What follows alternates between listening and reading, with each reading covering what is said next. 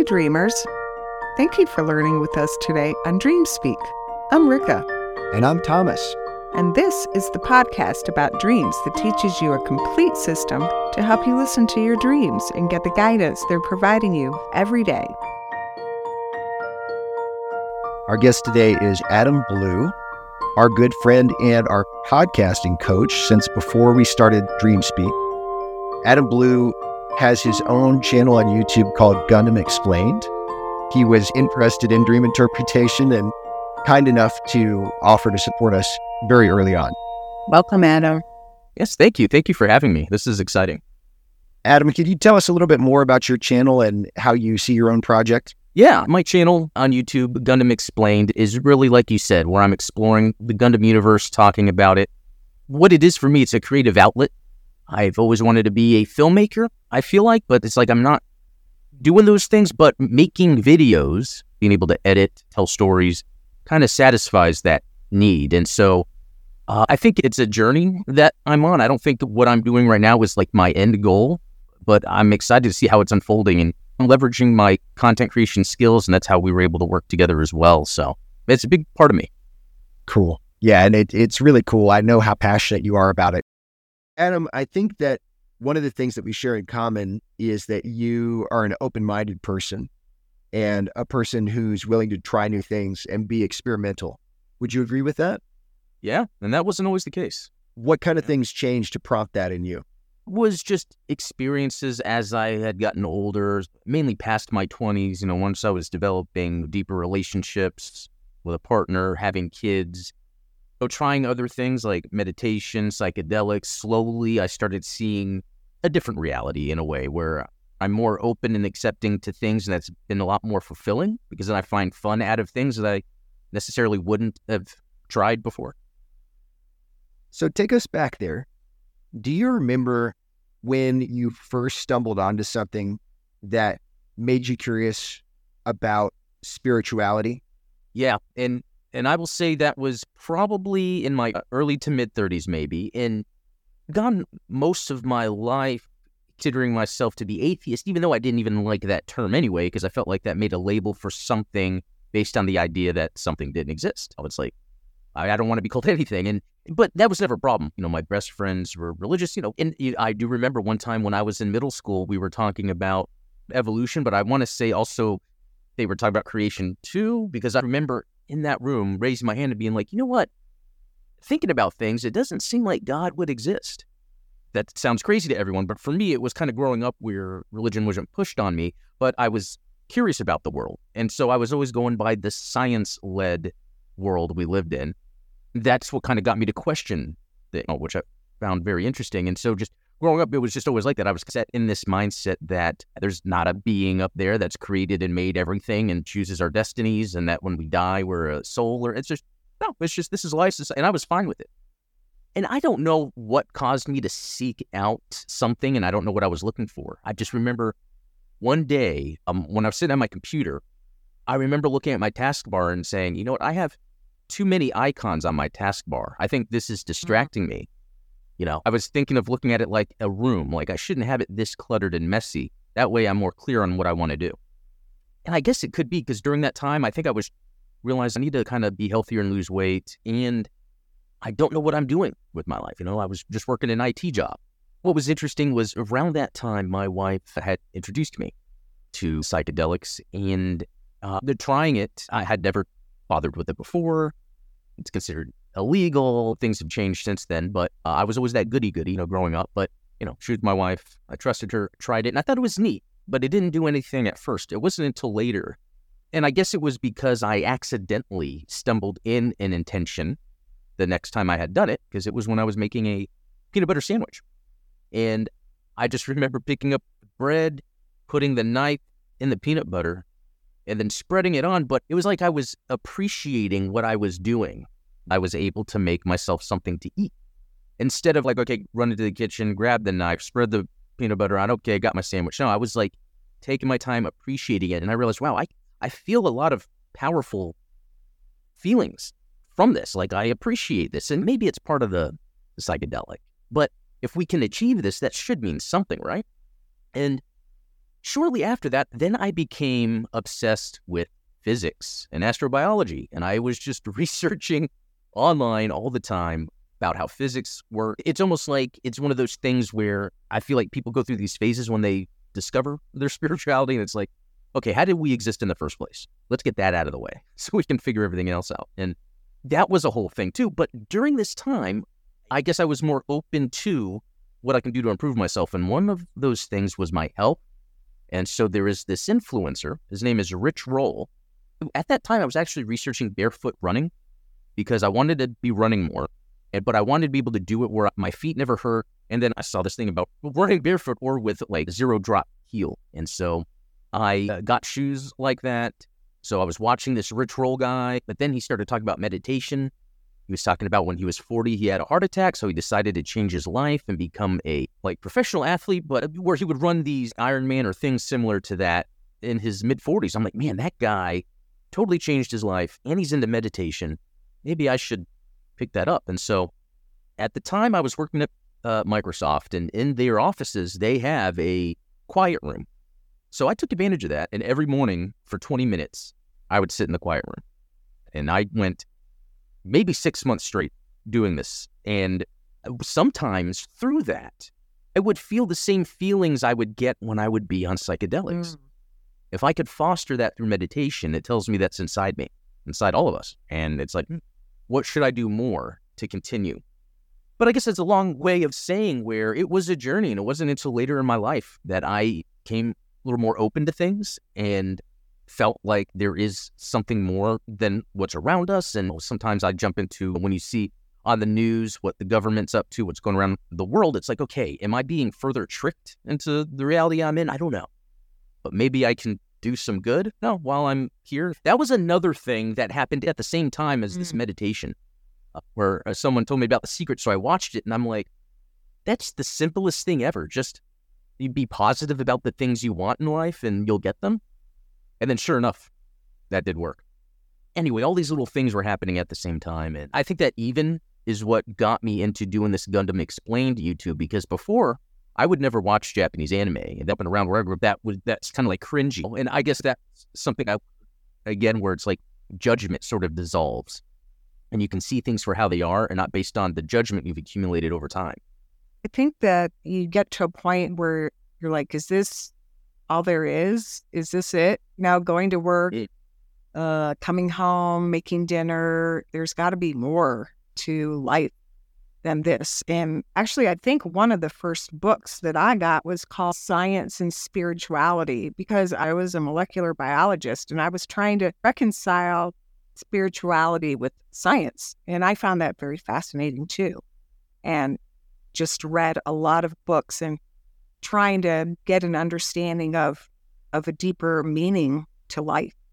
Yeah, that that's a good point. It reminds me how I feel like I appreciated science more as I became spiritual, and not just being like, okay, well, science answers everything, I'm good, to more of, okay, how does the science come to this conclusion?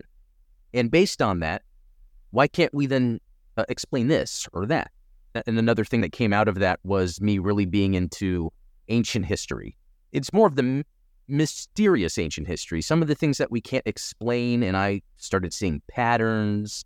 And it kind of goes back to where we live in this world, a reality where we're told how things are. And more and more, and being shown examples that things are not what they are, making it, to me, seem like as humans, we have a long and interesting history that's probably being hidden from us, maybe for our own good. But I bet a lot of the spirituality teachings that we have have come from these thousands of years of human knowledge and maybe starting from how we first became these conscious beings in the first place.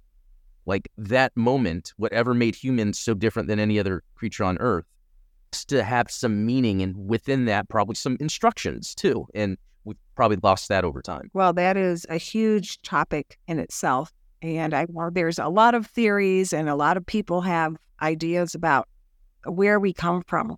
You explained, Adam, that that was a big part of your transition from being kind of spiritually curious to feeling more sure from your own personal experience that there is something essentially spiritual about us as beings. What were some of the theories of ancient extraterrestrials or whatever it was that really drew your interest early on in your research? It was interesting because I've always heard the idea of aliens in the past, but I never considered it as okay, if we were to apply some sort of scientific method to this, or if we were to take ancient writings written to try to describe with a lack of language what's being seen, maybe we can figure out more of our past. And I think the first main thing that stuck out to me was this kind of disaster scenario the fact that there's a lot of evidence that comets or sunspots or solar ejection, something like that, can hit Earth, cause devastation that would set humans back, make us cavemen, which probably is where that cavemen concept came from, because we had nowhere else to live. And then these stories are told in the Bible and uh, uh even Aztec history all around the world. And and I was like, what else could be similar around the world? And that's where I stumbled upon all these ancient megalithic ruins around the world that have the same construction that that is not explained even today. Just the way some of the stones, how large they are, how some of them are like quartz granite, but they're pillowing. How could that be possible? And then they're all put together like puzzle pieces, but there's no mortar. And then there's what's called nubs, so on these sites, there's these unexplained nubs, just parts of the stone sticking out. And this is seen in Egypt, Jordan, uh, Thailand, China, Japan, Peru. And I'm seeing more and more of this stuff. Is like, okay, none of this stuff was taught to me in school. I've never t- talked about the stuff in passing conversation because it is very interesting. And so that was kind of like further that there was more to human history than we know. So that makes me then think, well, anything could be possible. I think anyone could be telling me right now could be just as wrong as it could be right. And so that was just another layer to make me open to, yeah, anything. I'd really emphasize that quality of openness again, because that's kind of how we started. But I'd also point out that I've known a lot of people who are open that way, but then they make choices that draw them to things that are very negative. So, what did you start relying on for guidance when you got opened up like that? That's a very, very good question because I feel like before I, like others, was using social media a lot, not knowing the impact it had on me. Was doing social media marketing for a living. So I think I had a deeper understanding of how it works. So after my reality kind of changing, being more open to things, I kind of saw the disservice social media was doing to me. And I almost felt like that was a guidepost in, it, in itself. It's like, if this is something that could seem like it came from some online posts on social media, it's probably not you know, good for me. And even the few times that I will jump on Twitter or something, anytime I see someone being mean to someone else, it triggers me. And it's like, why do you have to be mean? And it's like, okay, I need to step back because I don't want to be thinking all day or for the next hour, wow, that person was mean. I wish there was something I could do to teach them to not be mean. And it's like, no, I would go nuts. But I think that it's hard. It's a trap where if you don't have something to center you, like to question and look at yourself from the outside, it's very easy to fall in these traps. And that's why a lot of times now when I see people being mean online or making huge mistakes, sometimes I feel sorry for them because it's like something in their life has guided them to this kind of. Can I interrupt help. for a sec? Mm-hmm. That makes me come back to the way that you run Gundam Explained because one of the centerpieces mm-hmm. of your channel is your Discord server, right? Why don't you tell yeah. people what that is and what your philosophy of operating that community is? Yeah, this is a good one. Cause, so the Discord is just like a chat room. It's an app that is very popular nowadays to be used to create a server where people can jump in and you can just chat and talk to people. And it's a bigger deal than I ever thought it would be. It's kind of like Zoom, or if people are familiar with Microsoft Teams, like when you're at work, that's what Discord is for non professionals. So, with my Discord, the main thing I said from the beginning is this needs to be the most positive experience possible for anybody. And there were some interesting pieces that just fell in place for that to work. Like the first moderator I got for my Discord server was an early uh, subscriber that reached out to me and was like, hey, man, I like your stuff. And uh, I found out that he himself is a therapist. So he helps people. And I love that quality. And then he even offered one day to be a mod. And I was like, okay, this is the direction I exactly want to go in. And then shortly after that, the other mod was a, a woman. And typically in the communities, especially like Gundam and online, there's less women in that stuff. Oh, and a lot of it mainly is just because sometimes these toxic communities that are mainly male dominated, it can get toxic. But what if I could carve out a place for me and the people like me? And I think it's working. I think because of that openness I found years ago, it's allowed me to really be conscious about the people that I'm interacting with and how to mm-hmm. communicate to others. I'm curious when you went through this opening phase, did you find a teacher or somebody to help you, or did you do this on your own? That's a good question. So it started where I was on my own, really, because even then, how excited I am to talk about anything, to talk about meditation. I don't know who listen. you know, you know, it's it's one of those things. I just kind of then kept it to myself. I would talk to my wife about it, and she didn't really judge or anything. But he, over time, I would then look up what are some other people online. I remember when I would go running, I would just be listening to podcasts on YouTube about meditation, history, video games, etc. And then it was a few years later that after I had lost all that weight from running, it came back. And I guess because I was older, it was harder for me to run mm-hmm. five miles a day. So that, I uh, reached out to our mutual uh-huh. friend because he does the coaching, physical fitness coaching services, and he was someone that was a roommate of mine a long time ago. And I remember he would meditate, and I was like, well, what is he doing? And I think I was at the park meditating, and he was there. And I ran up to him. I'm like, hey, I haven't talked to you in forever. And I was like, hey, I've started meditating. And so we kept in touch from that. And then I went to him to kind of physical fitness uh, coaching so I can get myself fit again. So talking to him, I'm able to talk to him about it's not just the fitness, but how's your mindset? And I would always bring up my dreams. I was like, I'm having these dreams. I feel like they mean something. And that's when he suggested I, talk to you guys. And, and that's interesting because if I was to look at who have been my guides, it's been him and you guys. Wonderful. For real. And same for you, right? You've been our guide into this strange new online world and trying to get our message across and find people that we can help. Yeah. So going back to um, your friend, but one of the things I think is interesting about him that's worth asking you your opinion on is think personally he makes himself really spiritually available to people and also available for something that I call synchronicity. Are you familiar with the idea of synchronicities? I think so. And we might have talked about this before because I feel like I have these moments and I don't know how to explain them, but if you want to continue. Well, I, I, go ahead. Yeah. I think just running into him at the park, to me, the first word I thought it was, what is wow. synchronicity? And I think when you're open to it, those kind of situations may present themselves and yeah. we can align ourselves to have those experiences and they're as beautiful when they happen. Yeah, and I feel like I wonder how long humans go in their lives taking that for granted, not realizing when a synchronicity occurs that's something special to maybe think about and see what it means. But I think a lot of times I go, oh, what a coincidence. Yeah, I used to be the coincidence guy. It's like, oh, it's just a coincidence. Uh, lately, though, I guess the universe is specifically speaking to me right now for some reason. Like, that's how I look at it. Like, this is either a movie or the universe is speaking to me, or I'm going on the right path for this moment to converge. I don't even yeah. really believe in coincidence anymore. Really? Yeah. I believe in synchronicities. Yeah. I don't really believe in coincidence. I feel like I believe in coincidences. Me, I think it's a really rich thing to talk about. And I think it's a very important issue, I guess, or at least it's subtle. Because I guess what I do nowadays is I almost have like a spectrum of synchronicities. It's kind of like ones that might be very minor, just don't pay much attention to.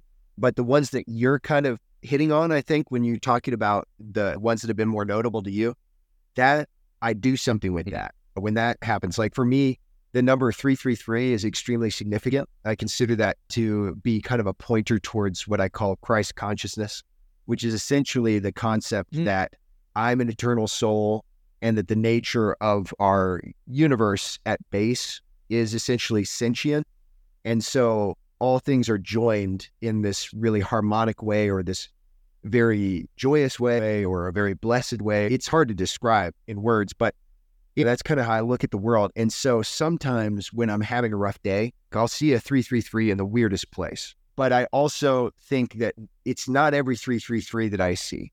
It's like when I'm in a moment where I really need direction or I need a little bit of self compassion, that's when it might come to me. Like I'm a school teacher, I've, I've mentioned that many times. And so uh, I only realized like halfway through the school year that every day when I was going to lock up this one particular drawer in my classroom, the little silver key that they gave me says 333 on the back. Oh my goodness. And I had never noticed that before. Like day after day, I'm using this key and I just turn it over and I'm like, what in the world? So that was really encouraging for me. Yeah. And that's such a specific thing, too, where it's really hard for maybe people can't understand that, where you're like, wow, this is a crazy synchronicity. And like, yeah, it's just a coincidence. But I think we're kind of trained. That's the judgment you get from the start of your life to judge things like that instead of maybe being more open to what it could mean. I think so too. And I also think that it's really important to maintain a healthy skepticism. I'm actually very pro atheist, which is interesting because I consider myself very much a theist and a person of faith. But what I like about the atheists that I know by and large is that they're open minded and they're willing to really question and think deeply about things. They don't just take things at face value the way so many people do. Yeah, I agree with that. There's a harmony of the science and spirituality that's like they like both work together. It's weird for me because I've become so strong in my faith over the last 20 years, but I remember distinctly sharing the same experience as you and Rika, which is the early years, like my first two to three years of my spiritual search.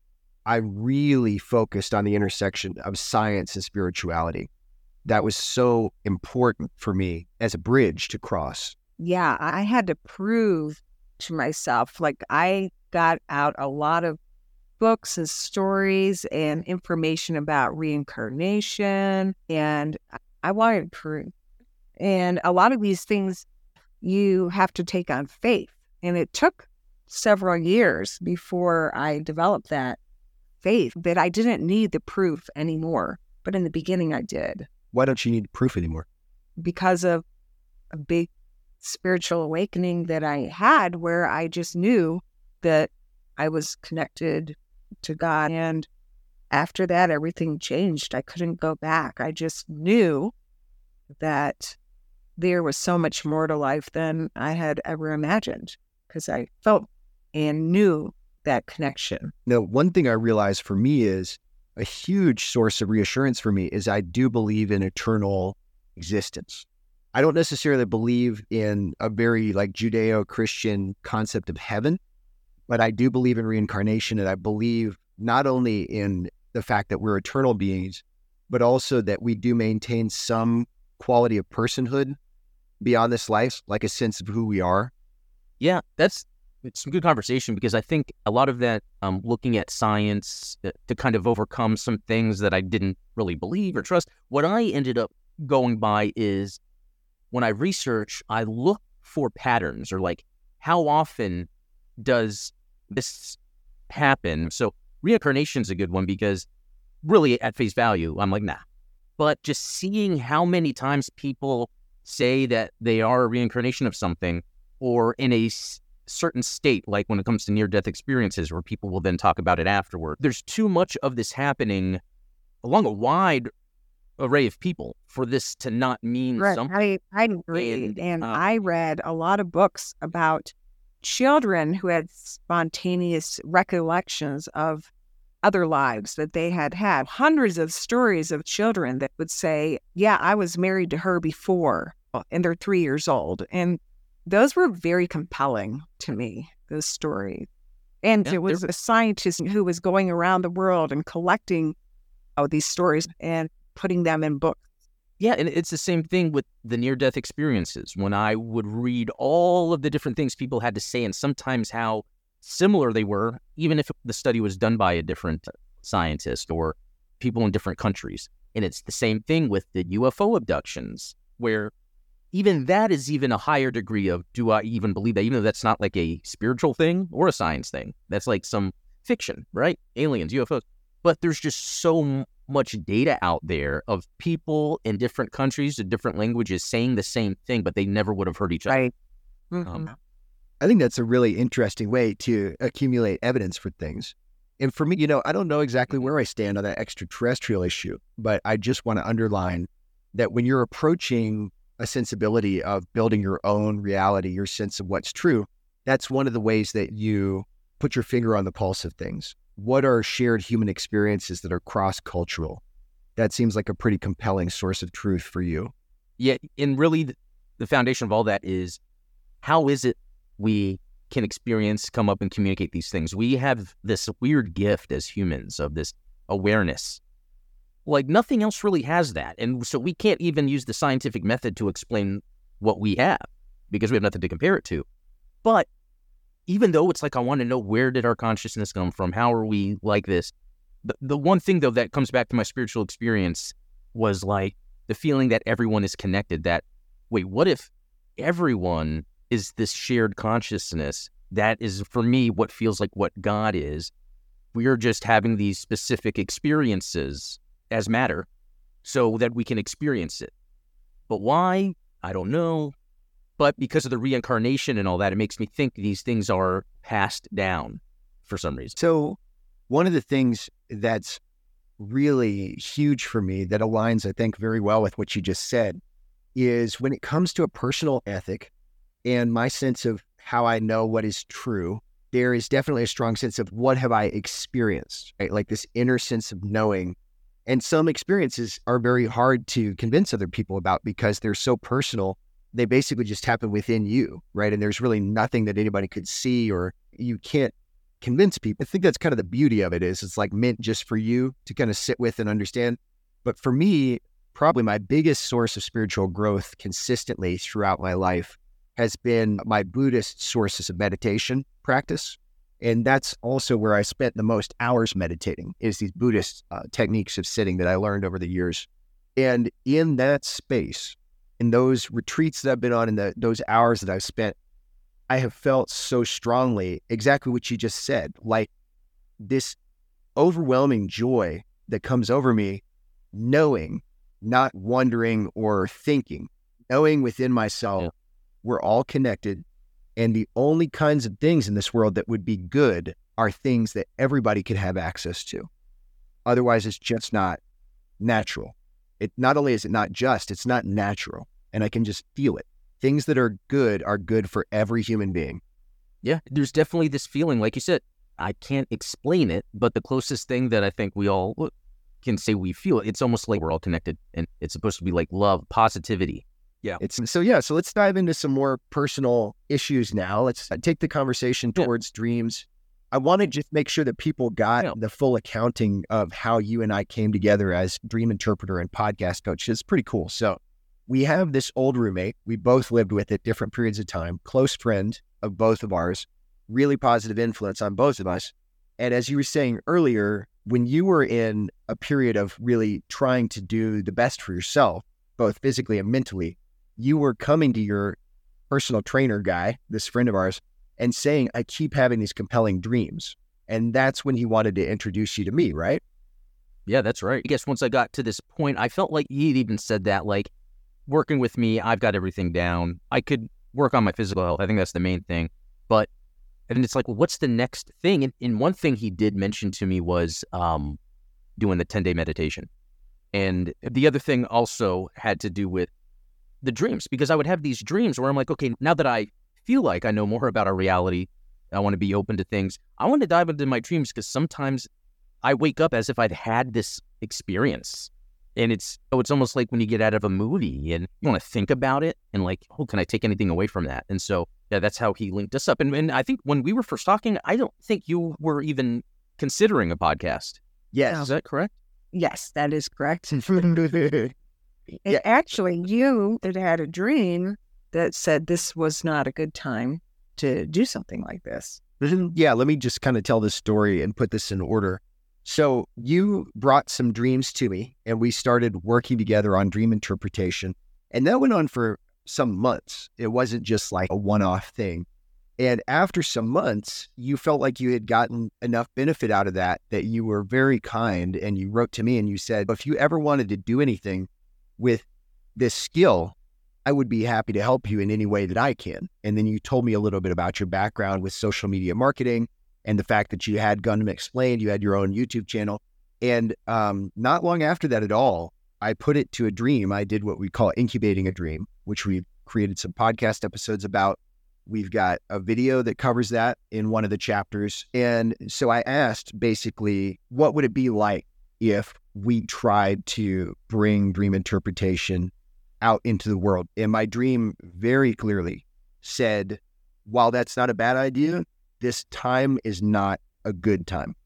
Just shelve that. And I was like, well, that's disappointing. Because I was already feeling pretty excited about it. When you brought it up, I was thinking, that is probably something I'd like to do. But my dream guidance couldn't have been clearer. It was not a good time. And a number of months passed, and I had another dream, and it was like, now is a good time. And that's when I reached out to you and said, We're thinking about doing this. You know, are you still interested in pitching in? Wow, that's great. Do you remember any of that from your side at all? Yeah, because I remember bringing it up to you. I remember when you said you wanted to, to actually do it. I was like, wow, this is neat from the ground up. I get to help so, just use the process I used and teach it to them. Yeah, and and I thought it was cool because it, it was also helping me, you know, being able to talk to you about this process, understanding from the other end what are the questions people have. I hope it really has helped you a lot. It has certainly helped us a ton. Mm-hmm. Our meetings about how you start a channel were really beneficial to us. The first couple of meetings you were able to tell us so many things about your process. And I just furiously took notes. And we used a lot of those things early on, making really big decisions like, are we going to create a podcast? Are we going to create a video based YouTube channel? Are we going to do both? What are the pros and cons? And we ultimately decided to do both. So have you helped us think about all of those things. You brought a specific model that we could wrap our head around to us. And then we were able to decide from there what elements we could use and what we needed and what we didn't to get this mm-hmm. project off the ground. Yeah, yeah, that's good. And I got to say, I love what it's turned into because it's really coming from not sure if content creation is something you want to do to then actually having content that I subscribe to and listen to. So, yeah, it's almost like I produced my own uh, content. That's awesome. That's great. Yeah, we really appreciate your support. And that means everything because the whole reason that we wanted to do this in the first place is, you know, more than 10 years ago, we had our own dream group. And before we moved to Colorado, it was pretty successful and it was vibrant and it lasted for some years. But we still have some relationships with people that it really mattered in their lives. And we called that in person group Dream Speak as well. And so we always wanted to be able to share that. And so a big motivation for us has just been bringing this to a wider audience so that we can have that experience that we used to value so much. Mm-hmm. So you've talked a lot, Adam, about that peanut butter sandwich moment. It's emblematic of how you realized that you had a certain capacity for focus. And if you brought your mental mm-hmm. powers to bear and just brought your mind willfully into the present, you could have experiences that you experienced in the quiet room at Microsoft, on psychedelics, and during meditations. And you felt that there was something about those experiences that also reminded you of experiences you had through dreaming, right? Yeah. And it's one of those repeatable things that I look for. And I noticed uh, what would happen a lot is when I'm doing something during my waking day and I happen to be really focusing on something, that would make me remember a dream that I'd had before. and it happens often. It happens enough to where I can recognize what is happening. And so I don't know how much of that is because I'm focused. Maybe the last time I was that focused was when maybe I was dreaming. Could that be that the subconscious is trying to surface something back up because I'm in a focused state? My mind is open to that.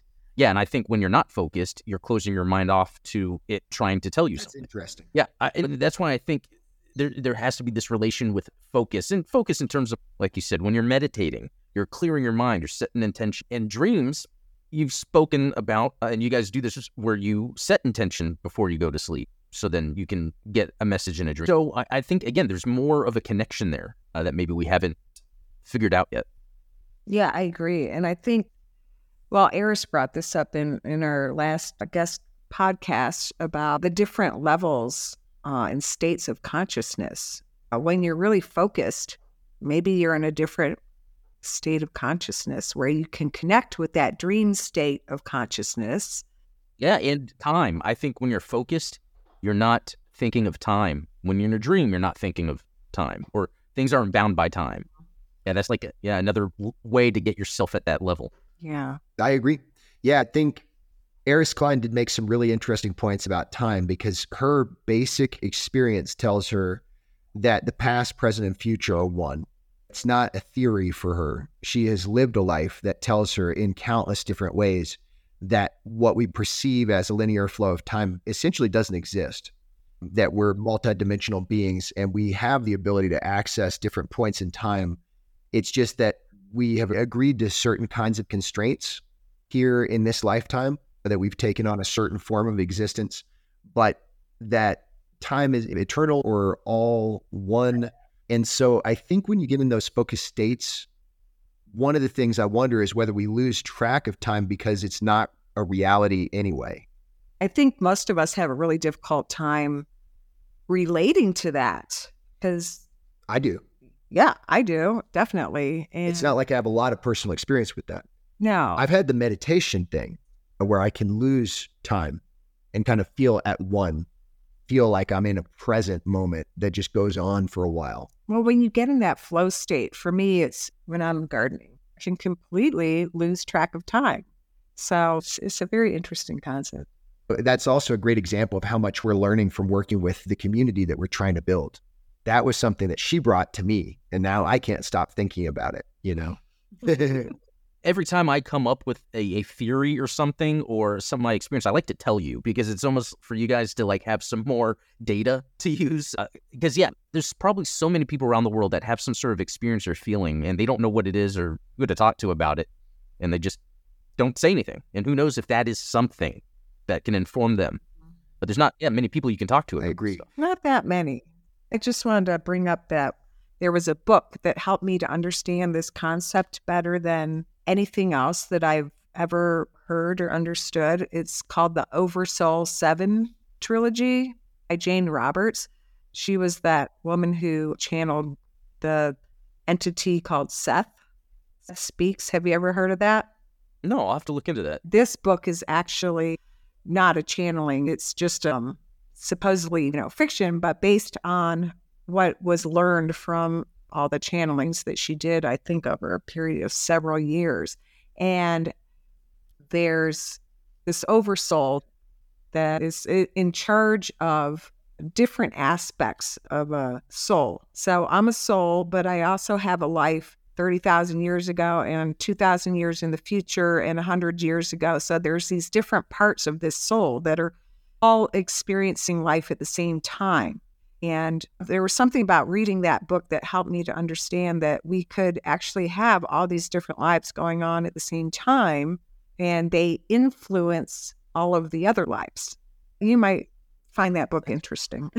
Yeah, I have to check that out because all that stuff makes sense. Because you know, if you look at ancient texts uh, and or like the Egyptians, they talk about stuff like that. And so a lot of times it's like I want to try to take ancient writings more seriously than I kind of would uh, at face value, especially if this author was channeling someone. Mm-hmm. We should probably talk a little bit about what channeling is. Yeah. I mean, not like we have such a deep understanding of it because we don't personally channel. Uh-huh. But what is channeling in your opinion? And well, I think there's different kinds of channeling. And I have known some people who channel. And sometimes, like Jane Roberts, she wasn't conscious when she was channeling. She didn't remember what came through her. And I think it was her husband who would record it. And then she would only find out afterwards what it was that came through her. But some people are conscious channels where they are basically awake. But and what is it they're doing? Well, they're allowing themselves to be used to bring ideas forth from other beings and other levels of consciousness. Mm-hmm. So, who are these beings? Well, I guess they can vary quite a bit. So, people that I've known have channeled, um, you might know some of the beings like um, archangels or Melchizedek or Master Hilarion or different beings from different levels of consciousness. Well, it's just a very complex topic. It is. And you've also heard of or known people who will channel entities like Jesus Christ and things like that, right? Mm-hmm. Yeah, so Mother things that Mary, everybody would recognize. Right. I had one friend who did channel Mother Mary and she channeled Jesus and brought forth all this wisdom. And it's interesting because I'm really not sure how I feel about it. Like, are they really channeling Jesus or is this just some other level of consciousness of theirs that is coming through? Mhm, that No. they perceive to be Jesus. Yeah. Yeah, something that I've noticed from looking at all the UFO abduction incidents. uh, A common theme is depending on the time, a lot of times an entity would appear as something that person can recognize. Yeah. And a lot of times with the near death experiences, when people go through the tunnel and they'll see somebody that they might expect to see. Like if they're Christian, they might see Jesus. And if Yeah. Hindu, they might see Krishna. So, I think it's a really rich topic to think about too. This kind of brings back that skepticism and my respect for people that are atheists because these things, in some respect, they're unknowable. Right? So I think it's really important to be able to sit with the fact that we can't understand every aspect of this. We have to be always interrogating our own ways uh, that we form ideas of truth. Yeah, and that goes back to where a lot of this stuff is related, like the ancient history. What I learned from that is a lot of times a archaeologist will claim, "Okay, we found this here, so this means this," and it's like you're an archaeologist. You didn't really use the scientific method just then, you know. And I think a lot of times that's glossed over, and people don't realize that. So when they are told this is what happened in the history, for the longest time, people thought mummies were in pyramids, but there has never been a mummy found in a pyramid. uh, It's not. So how much out there is not true? And then it goes back to what we're talking about, where you sometimes just go off experience, but is it repeatable? I think that's a good question. And you know, it's interesting that you mention the pyramids, and that is a common misconception. And I'm not even sure if I was totally clear on that. But we have a fellow dream interpreter and friend, Julie Loar, who's kind of upping our awareness of Egyptian culture and some of the things that people like her that are enthusiasts about Egypt see as significant, the things that I really didn't know before. But she is an excellent dream interpreter and just has so much depth and wisdom to offer. And I wanted to make sure that on this episode that we mentioned that she has this book called Symbol and Synchronicity. So it ties together a lot of the things that we've all been talking about on this episode because she brings together things about the Egyptian tradition, things about how Mhm. human beings are essentially symbolic beings and teaches something about the symbolic view of the world and then goes into her method of how to interpret dreams which is essentially symbolic as well which is the way that we do it and so for her waking synchronicity and dreaming symbolism are totally linked mhm. and we're actually going to do a book review on her book. yeah so look for that and any listeners out there definitely seek out that book if you feel curious because i think you'll really find it a rewarding reading experience It's a great book. Loved it. oh and also adam something i forgot to ask you is how do people join your discord server if Mhm. they want to Oh yeah. So on any of my videos, I actually have a link uh, in the description to join the Discord. So that's usually how people end up finding. And if they did join, what would it be like for them? What kind of experience can they expect? Well, it will be a positive one because what my channel members tend to do uh, in the Discord is there's like a greeting you can do where it automatically populates to click on the greeting, and everyone is always greeting new people that join. And that usually gets people pumped. I've heard people many times say this is the best Gundam community they've joined. And I'm not just saying that to say that. I feel proud You should be proud. And I think as it pertains to this show, what's really been important is that you've shared, you have a personal philosophy of positivity that's really grounded in a deep Mhm. belief about what you think is important in life.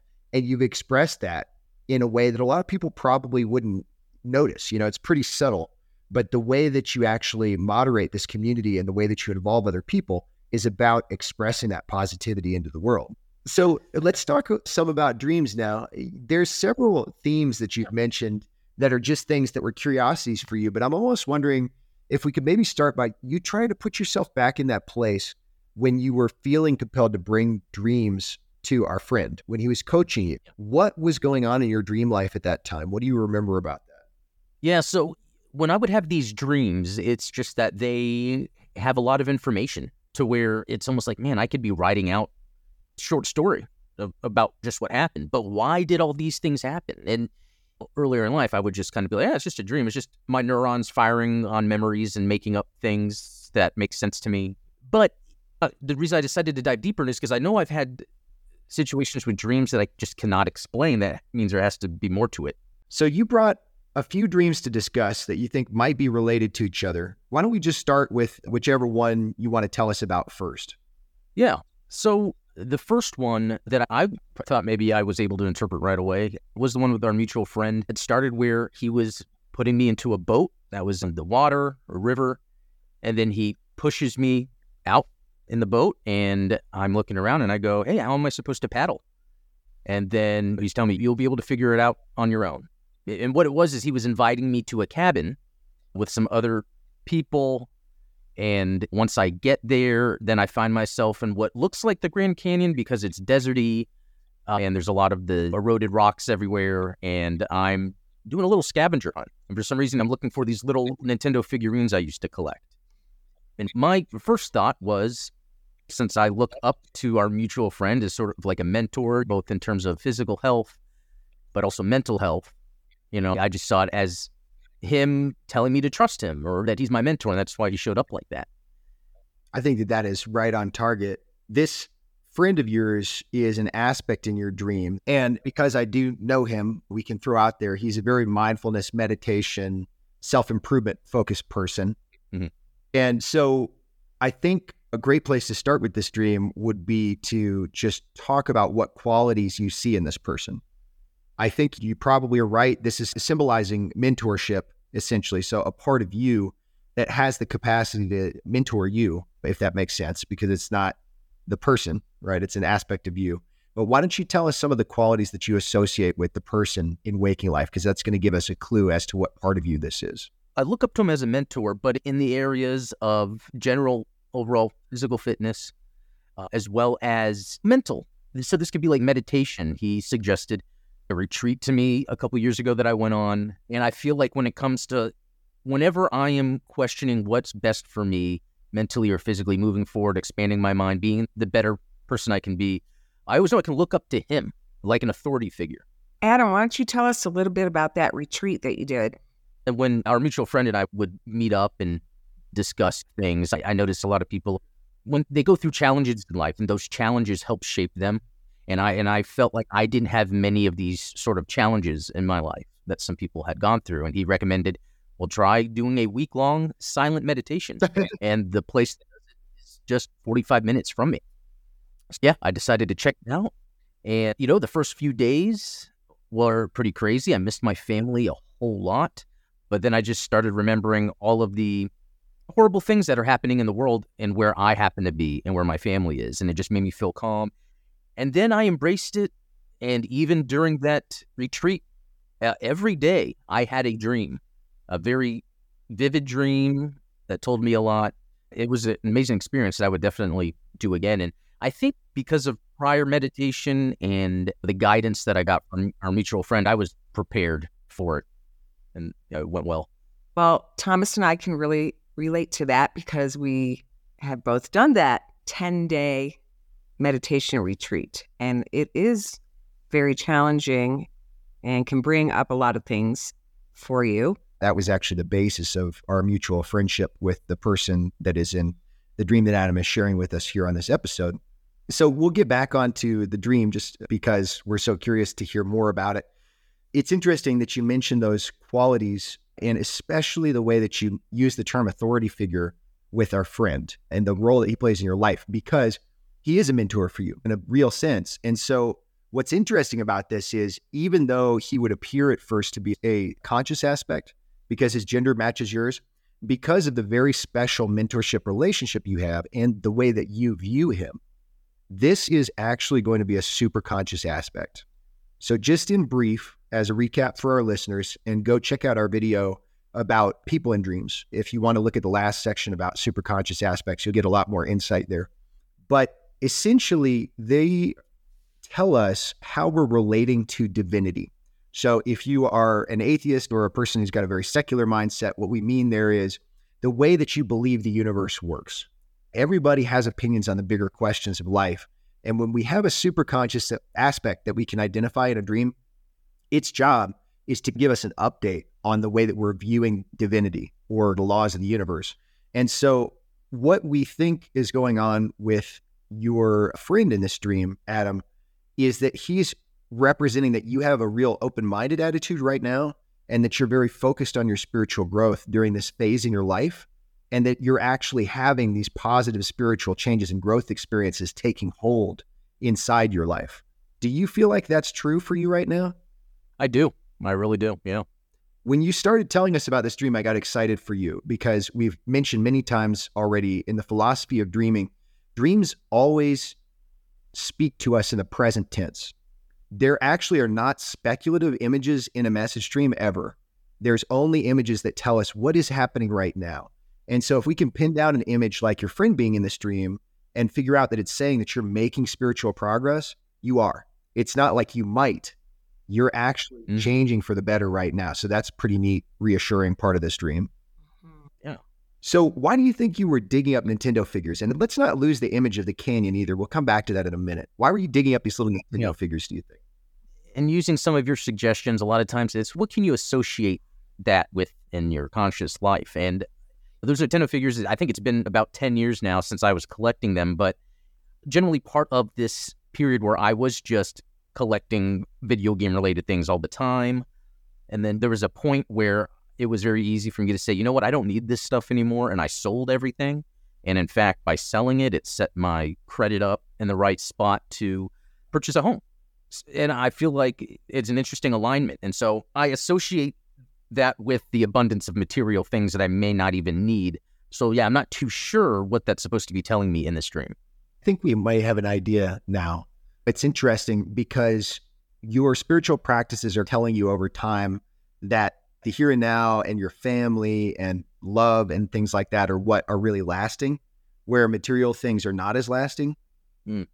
Is that something that resonates with you, or am I starting to head off track here. No, I think that makes sense. It's something that I think I have been realizing as I feel like I am going through a major spiritual change in the past few years. And part of that is less reliance on the material and more importance on relationships with people, but not just my family, but even people outside my family. And I think COVID came at a time where I was already in a position to want to have more relationships, but that made it hard. Yeah. So I think what might be important about this Nintendo figures in this message is not finding them, but actually the fact that in waking life you had the courage and the new perspective to let them go. You said that it helped create the circumstances for home ownership. That is a huge yeah. Contribution to your family's well-being. Yeah, I agree. And I think it ties directly to that superconscious aspect of your dream that's basically representing maturation and the fact that you can have your own compass point and trust your growth path and you're actually growing and changing right now. And I even wonder too, if we're considering right now, what what that could relate to is I'm collecting these Gundam action figures for my channel and the other stuff I do. And sometimes I even think, you know, am I buying too many? What am I going to do with these? They bring me joy. And I do limit what I get, but I still think sometimes, oh, I have too much. And I don't know if uh, that dream is also a reminder of that of you went through a phase of collecting these material things that you realized you didn't need, or somehow it's saying how I can turn that into something positive, like I did by getting a home. And yeah, I didn't think about it that way because I use a lot of the Gundam stuff, these action figures model kits, as part of the YouTube channel. And the, the channel's successful and it's growing. So maybe that's a way of saying these material things I am putting to good use. I don't know. Yeah, I think it probably is along those lines. And I think something that might help shed a little light as we tie the stream up and look at the next one is, and they're interrelated, but you've got that image of the canyon because you were talking about the Grand Canyon. Yes. And yes. the thing to realize about dream images like these is they can really have a big, important message for you, even though they're just laying in the background. They're just latent in the setting. So the Grand Canyon, as most people would agree that have seen it, is incredibly impressive, right? It's one of those things that's pretty awe inspiring. And what you can do is you can take into account how that thing exists. Because the truth of our reality is that everything around us is actually a process. There's no such thing as a fixed Grand Canyon. It happened because of a process, and that process continues to mold the canyon today. You know the basics of how it came about, right, Adam? How it was dug, so to speak. Yeah, the water, from what I understand, like as glaciers were melting, possibly due to an ancient meteor impact or something, rushes of water were coming down North America and just digging through the rock, creating the canyon. Mm-hmm. And the Colorado River specifically is this water course that has basically carved this deeper and deeper, and it continues to do that. And so rivers actually are a pertinent symbol in this dream. And a river can represent the course of our life. And oftentimes rivers represent the course of our life in a bit more of a spiritual sense, because whenever we are getting objectivity, we're also getting more spiritual perspective on something too. So watching the river flow is like taking in what's happened in the bends and turns of our life. Yeah. Would you say it's sort of like just um just going with the flow? Ideally. Uh, in a way. Yeah. I mean, you could picture a dream that's not your dream, but a dream where there's like rushing uh, cataract of water and it's crushing everything and all these trees are falling in. That wouldn't be going with the flow. But your dream yeah. is more of the going of flow style. And the reason that I feel that way is because of the Grand Canyon. It's this awe inspiring thing that has been created by going with the flow over a very long period. Yeah. And I also associate the Grand Canyon with ancient wisdom. There's a lot of petroglyphs in that area. When I went to visit it as a kid, there was a lot of Native American stories and things we were learning about that. And part of my spiritual journey is I have this reverence for ancient people, ancient knowledge, that there could be so much we could learn from our past that would bring more peace to us that maybe we've lost to time. I'm with you. And not only that, Adam, but I think that that level of meaning is clearly in the symbol as well, because those personal association. And yeah, go ahead. That also remind me uh, because you've brought up daytime, nighttime, and dreams before. This dream was entirely nighttime. Ah. And I don't know if that has any other aspect. Just in the sense that it, nighttime for you in this dream would indicate that this is something you're just gaining awareness of right now. Oh, okay. Yeah, you're gaining awareness of how fruitful your spiritual life is for you right now. And then also gaining awareness of what the canyon and the river represent, which are basically that you may have been working on some of these things spiritually for a very long time. And that, that ancient wisdom that you have and that can come to you from other cultures and traditions that has come to you from those avenues is a really positive force for you. And something that you've talked about with us before that's pertinent here is being discriminating about what sources of ancient wisdom you're drawing from, you're also becoming mm-hmm. aware that you want to discriminate and choose the sources of wisdom that are uplifting you, right? Not the ones that are confusing you or darkening your psychology. Mm-hmm. Yeah. In fact, that is part of the next dream. So, should I get into that or anything else we want to? Absolutely. Let's hear about the next one because we think they're tied together. Yeah. So, the next one, which also the one after that, is probably related was I was in a mansion that belonged to this family that I used to do private security for. Um, but in the dream, the mansion was almost partly destroyed. It was nighttime. When I was there, there was a mother figure and a brother figure. And through the course of the dream, I realized the mother figure was almost evil. And I realized that I was actually being kidnapped, but didn't realize it. And when I realized it, I would try to escape. And I remember thinking, oh, I know this area because I used to work here. And so I'm sure the security people I know are here, but I can't let them know that I'm trying to escape. But every time I would escape, that evil mother figure would uh, come down on a black dragon to come and grab me and take me back. And then I remember speaking with the brother, and it's like he wasn't aware of it or anything. Uh, so at one point, when trying to escape this mansion. I remember I would run into a woman that I don't know if she was a reporter or journalist, but she knew I was being kidnapped. And she was just telling me that she's trying to find the evidence so she can help me. But until then, there's nothing we can do. So, you know, from that, my main first takeaway was because I did a little research and I know there's different ways to interpret it, was like a dragon could mean knowledge or wisdom. And, and we were talking about how I like to seek ancient knowledge even to the degree of looking at ancient history and thinking there's a lot of things we're probably not told, that's been hidden from us, hasn't been figured out yet. And I think sometimes I get too in the weeds and I get caught up into it and I make assumptions. And I really strongly feel like this dream was telling me to kind of stop having to seek that sort of conspiratorial knowledge and just kind of stick to more of the general wisdom that we can share between each other and not really have to guess or assume. Mm-hmm. Um, sense. Yeah, yeah, it wasn't really serving you to go into those dark places. And it can really mess with your mind when you start going down that rabbit hole. And something else that happens from that is I'll go online or social media and when I'm trying to seek out this information or talk to others about it, because it's mainly conspiratorial, sometimes it gets toxic. And and I have this sort of injustice complex where I hate seeing people being rude to others. And then I realize I get stuck in this loop. I have a thought about our ancient past. And me seeking it is almost like this other layer of seeking a spiritual growth. But I guess what I'm figuring out is that's not the place to go to do that, or that's not the route to take. And we should go into the symbol of the dragon because that's really powerful. So, what do you think the dragon means for you? What are your associations with dragons?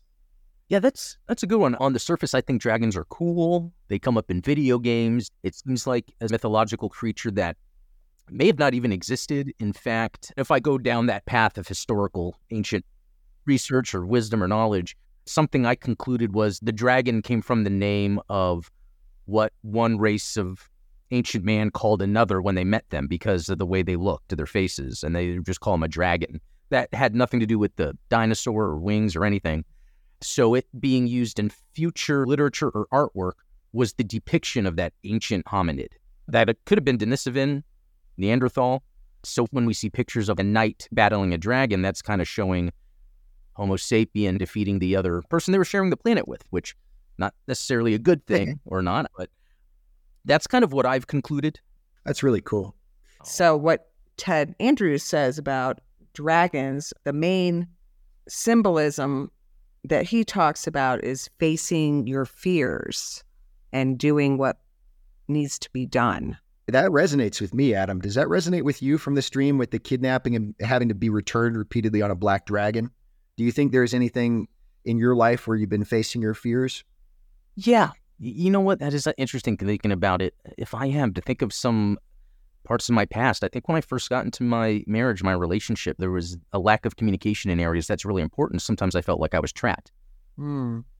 And I think I have, in the past few years, gotten out of that. Part of it is me taking responsibility for certain things, thinking about family first in a lot of situations. Not that I was purposefully being irresponsible, but kind of growing out of being the child into an adult, selling off my stuff, to pay for things and get the house. So that yeah, that kind of relates. I really think you're right, Adam. And I think an underlying theme of both of these streams is the transition from childhood to adulthood. Mm-hmm. And you know what? That almost then makes the next dream make even more sense. Go for it. If you think we're ready. Yeah, we're definitely ready because you had these dreams, if I'm not mistaken, one day, then the next day, and then the third day, and they all seem to tie together. Is that right? Yeah, this next one was the same location as the previous dream at that mansion except it was daytime, it was outside, and I was hanging out with my wife. And we were just walking, and I was showing her this is where I used to work. There's so and so over there, and there was a lot of people around, like construction workers, which was normal when I would work there. Um, and at one point, we're walking, and then she's like, "Oh, I need to go use the bathroom." I'm like, "Well, I don't think we can do that here." But then she finds one and just walks off to do it on her own. I'm like, "Okay." And then I remember sitting down on the grass just to talk with someone else that was there. I think in my mind they were a construction worker. And then my wife comes back and sits down with a magazine, and it's a magazine from Japan showing some of those Gundams, and we are just sitting there talking and looking at it, and it was a very pleasant dream. It's as if each night prior, I would have a dream come to a realization, and that would impact the next dream, and then impact the next until my subconscious was satisfied with how I felt about each dream. That's right. That's a great way of understanding that series of dreams, like the impact it was having on you. Yeah, and I didn't think about it before, but my wife being in that third dream, it, it almost answers that second dream when I felt like I was being kidnapped by the evil mother figure. Yeah, and by the third dream, she's no longer there. The evil, and now it's my wife, who I even think recently, the past few years, we've been improving the family life and everything. So, yeah, I'm sure you're right. Can you elaborate on that a little bit? Yeah, I think just uh, seeking kind of spiritual knowledge or a way to better improve myself, not just for me, but for everyone, has had an impact. And even when I sold those in my video game collection, that was even after I discovered meditation. And so it's interesting that meditation probably helped me uh, surface that best path forward. And we were talking about before less material, but more focus on relationships. And then that has just continued to improve. And so, by eh, me and my wife sitting down in the grass during the day reading a magazine that had something of interest to me, that's like the opposite of a nightmare. It's like best case scenario Yes. for a dream. And it ties everything together because the reason that Gundam imagery showed up in the third daytime dream is because it shows that this interest as kind of a job to support your family can all be harmonized with the things that are good for your spiritual growth. Your relationship, Wow. wife. Do you see it? Okay, go ahead. No, I was going to say because then that's another little parallel because the first dream had me on a scavenger hunt for Nintendo figures. The last dream was looking at a magazine with Gundam. It was showing that transition. That's right. Mm-hmm. Yeah. Yeah, that's interesting. Yeah, that's right. And there's another really interesting contrast between Dream 2 and Dream 3 because the figure that was kidnapping you, and just a side note, the reporter thing, the universal significance of a reporter in this context would be that she's hunting for the truth. She, aspect of your subconscious is basically like, hey, pay attention to this. This is what's important. Be aware you're being kidnapped. So something was militating against your own free will, right? Yeah. And that thing that was contradicting where you want to go and what you want to do was a maternal energy. Yeah. But then the I thing that's that. helping you move forward is the energy around your wife, right? Yeah. So maternal energy, childhood, your wife's energy, adulthood. Yeah. Well, there is so much more that we could go into here. But I think that you've gotten a lot out of this dream already, out of these three dreams, and you can see that they're all related by a common theme. And it seems like you are making a lot of progress using what you've learned from these dreams. And that's always the goal. Mm-hmm. Yeah, and the other thing I always say this: it's whenever I tend to have these flurry of dreams over a period of a few days is when I have possibly spoken to you both, either just a- call or in person, Mm-hmm. and that seems to like trigger. So it's very interesting. Yeah, we find that happens with people all the time when they stay at our house, when we're visiting, they tend to have more dreams, or they'll say, Well, I never dream. And then the next morning, they're like, Hey, I had a dream. and it's because they have people who can help them with it. And your soul's always trying to help you improve. Yeah, I'd relate that to the idea of like shamans that will give people visions to kind of help them with things. You hear that in ancient stories, and Mm-hmm. what's going on here. Absolutely. Yeah. And the most amazing thing is that they're available directly from us each night. It's pretty crazy. Yes. Yeah, wow, that is. So we're going to kind of bring this in for a landing, but I wanted to ask you some broader Yeah. questions about dreams real quick. Do you have a favorite dream that you've ever had? Yeah, actually, it was the first dream that I was controlling it. And it seemed scary, but it turned out awesome. It was I was in a house back when I was in middle school. So I maybe had the dream around middle school age. And I was just in my house and then something happened at the neighbor's house. So I ran over there, uh, looked where their washer and dryer was, and there was blood all over the floor. I'm like, oh, something happened here. So then I ran into my backyard and then I look at their backyard and Satan is in their backyard. And I'm like, okay, I can take care of this. I was scared, but I knew I was dreaming. So I made it where I pulled out a big Gatling gun and I just started shooting him until I killed him. And it was like one of the first dreams that I knew I was controlling. Do you lucid dream frequently? I used to more when I was younger, like in terms of me Yes. being able to control it. Yeah, uh, that happened more when I was younger. It seems like they started getting more detail oriented as I got older. Why do you think that change might have happened? It could be that when I was younger, it was just the mindset I was in where I wasn't taking dreams seriously. I think as I got older, the layers of judgment I was talking about earlier that people accumulate over time, while I can address some of that in meditation, I'm sure a lot of that is trying to surface in my dreams. So I think my detailed dreams are just my subconscious trying to tell me all these things that have just accumulated over the years. You just brought up something I've never thought about. This is a fascinating point. Our minds are deeply conditioned. Part of Buddhist philosophy is to mm-hmm. really try to take apart the conditioning because our natural state is healthier. And as we've discussed on this episode, perhaps it's also much more joyful. Okay, The things that we want are buried under that condition. And so, if we're so deeply conditioned by all this living, then maybe it would only make sense that we would have much more fixed dreams because, in some ways, our whole paradigm of what we think reality is is really fixed. Yeah, exactly. And I think that even goes to when we were talking earlier about younger kids, we're talking about past lives. And that could explain why there's still traditions with like monks to try to refrain from being conditioned by life. Yeah, I know that that's true because Yeah. the main practice that I benefited Yeah. from was the same retreat that you went on, the mm-hmm. Vipassana practice, which purports to be what Buddha taught while he was alive, which is about examining your physical body, feeling the sensations in your body as a pathway to deconditioning yourself, taking away all of those deeply ingrained conditions off of Yeah. ourselves. Yeah, funny you brought it up. I was when I was there, every night I had a dream, and I remembered it, and I think I wrote them all down and sent them to you at one point. And the one that I think people listening would find interesting was I was out in the open field with a bunch of people, and then in the distance we just start seeing lava shoot up out of the ground like volcanoes, and then I'm standing there, and below our feet we hear rumbling, and it starts getting hotter and hotter and hotter until it would come up, and then we would die. But then the dream stopped. And I think the dream was really somehow showing the transformation I was going through because of sitting in that meditative position for hours and hours a day does something below me that heats up. So it was related to that. Yeah, that's a really powerful symbol. And I too have sat through that course before, and there was just so much that came up through my body that needed to be released that was very painful. I mean, physically painful for me. and then you had a message dream that you had all these little bugs and you had a machine you could put them in that would kill them and you get a nickel. They were they were actually scarabs, I think. Were they were Oh, like little beetles. beetles. Interesting. Yeah. Because of the symbolism with Egypt, Yeah. which is also very compelling for Julie It Loar. is. She talks about dreaming of scarabs in her book, That's right. Yes. Yeah. Symbol and Synchronicity. hmm These dreams, the messages are always for our benefit. They're trying to teach us how to live better.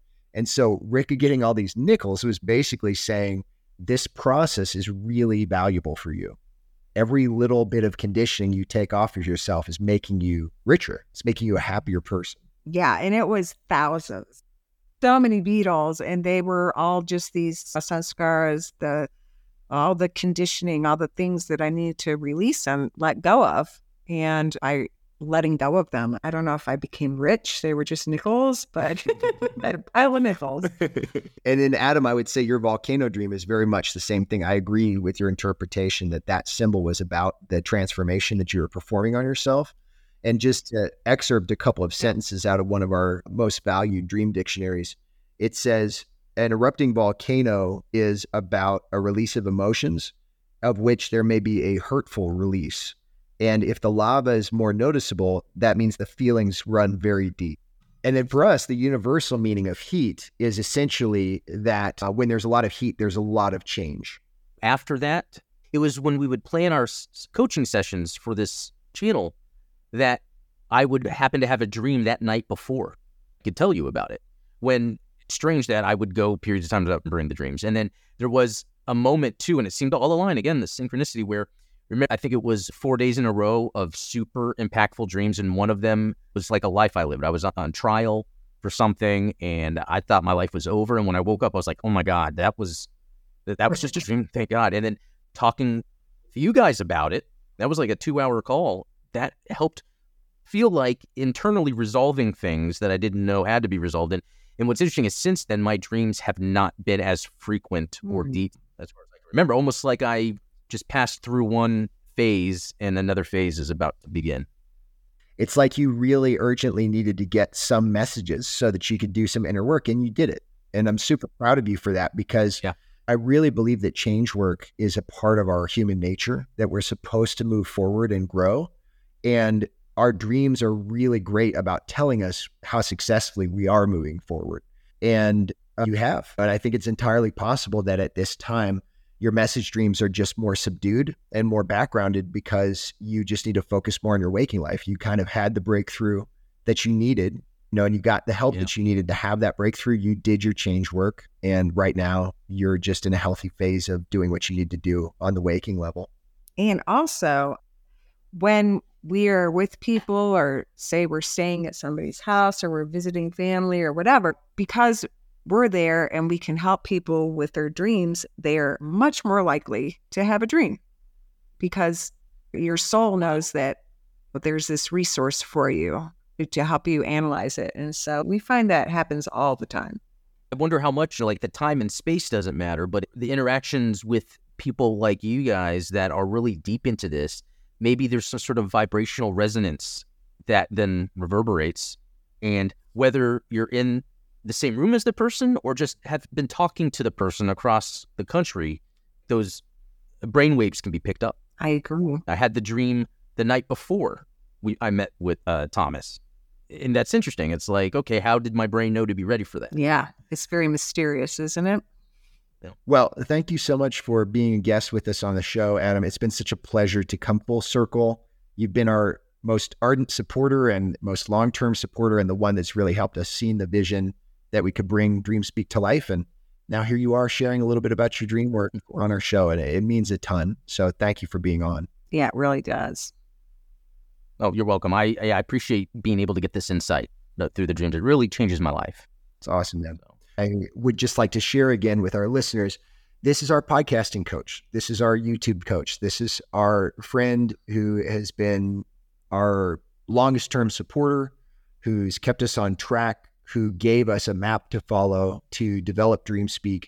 He's wonderful to work with. He has a lot of experience and he's got a lot of knowledge and skills. And he does offer podcasting coaching as a service. So you can reach out to him if you'd like to at adamblue.com. And furthermore, he is the host of Gundam Explained, which is an anime interest channel. And it's a really fun, interesting project.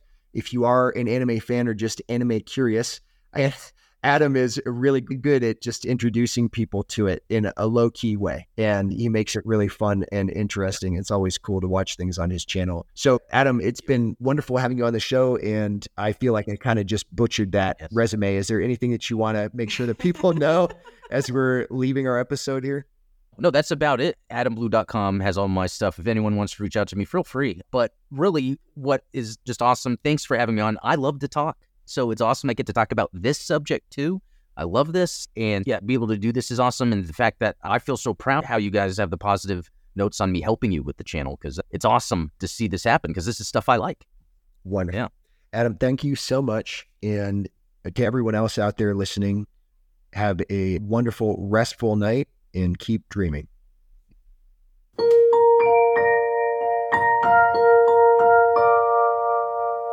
You can find this podcast on all popular streaming services. Email us a dream today at contact at dreamspeak.us. Check out our YouTube channel for a free introductory dream course. Connect with DreamSpeak for even more learning. Our socials are in the description. Our theme music was composed by me, Rika. This podcast does not constitute medical advice. If you have concerns about your well being, talk to your doctor or a mental health professional.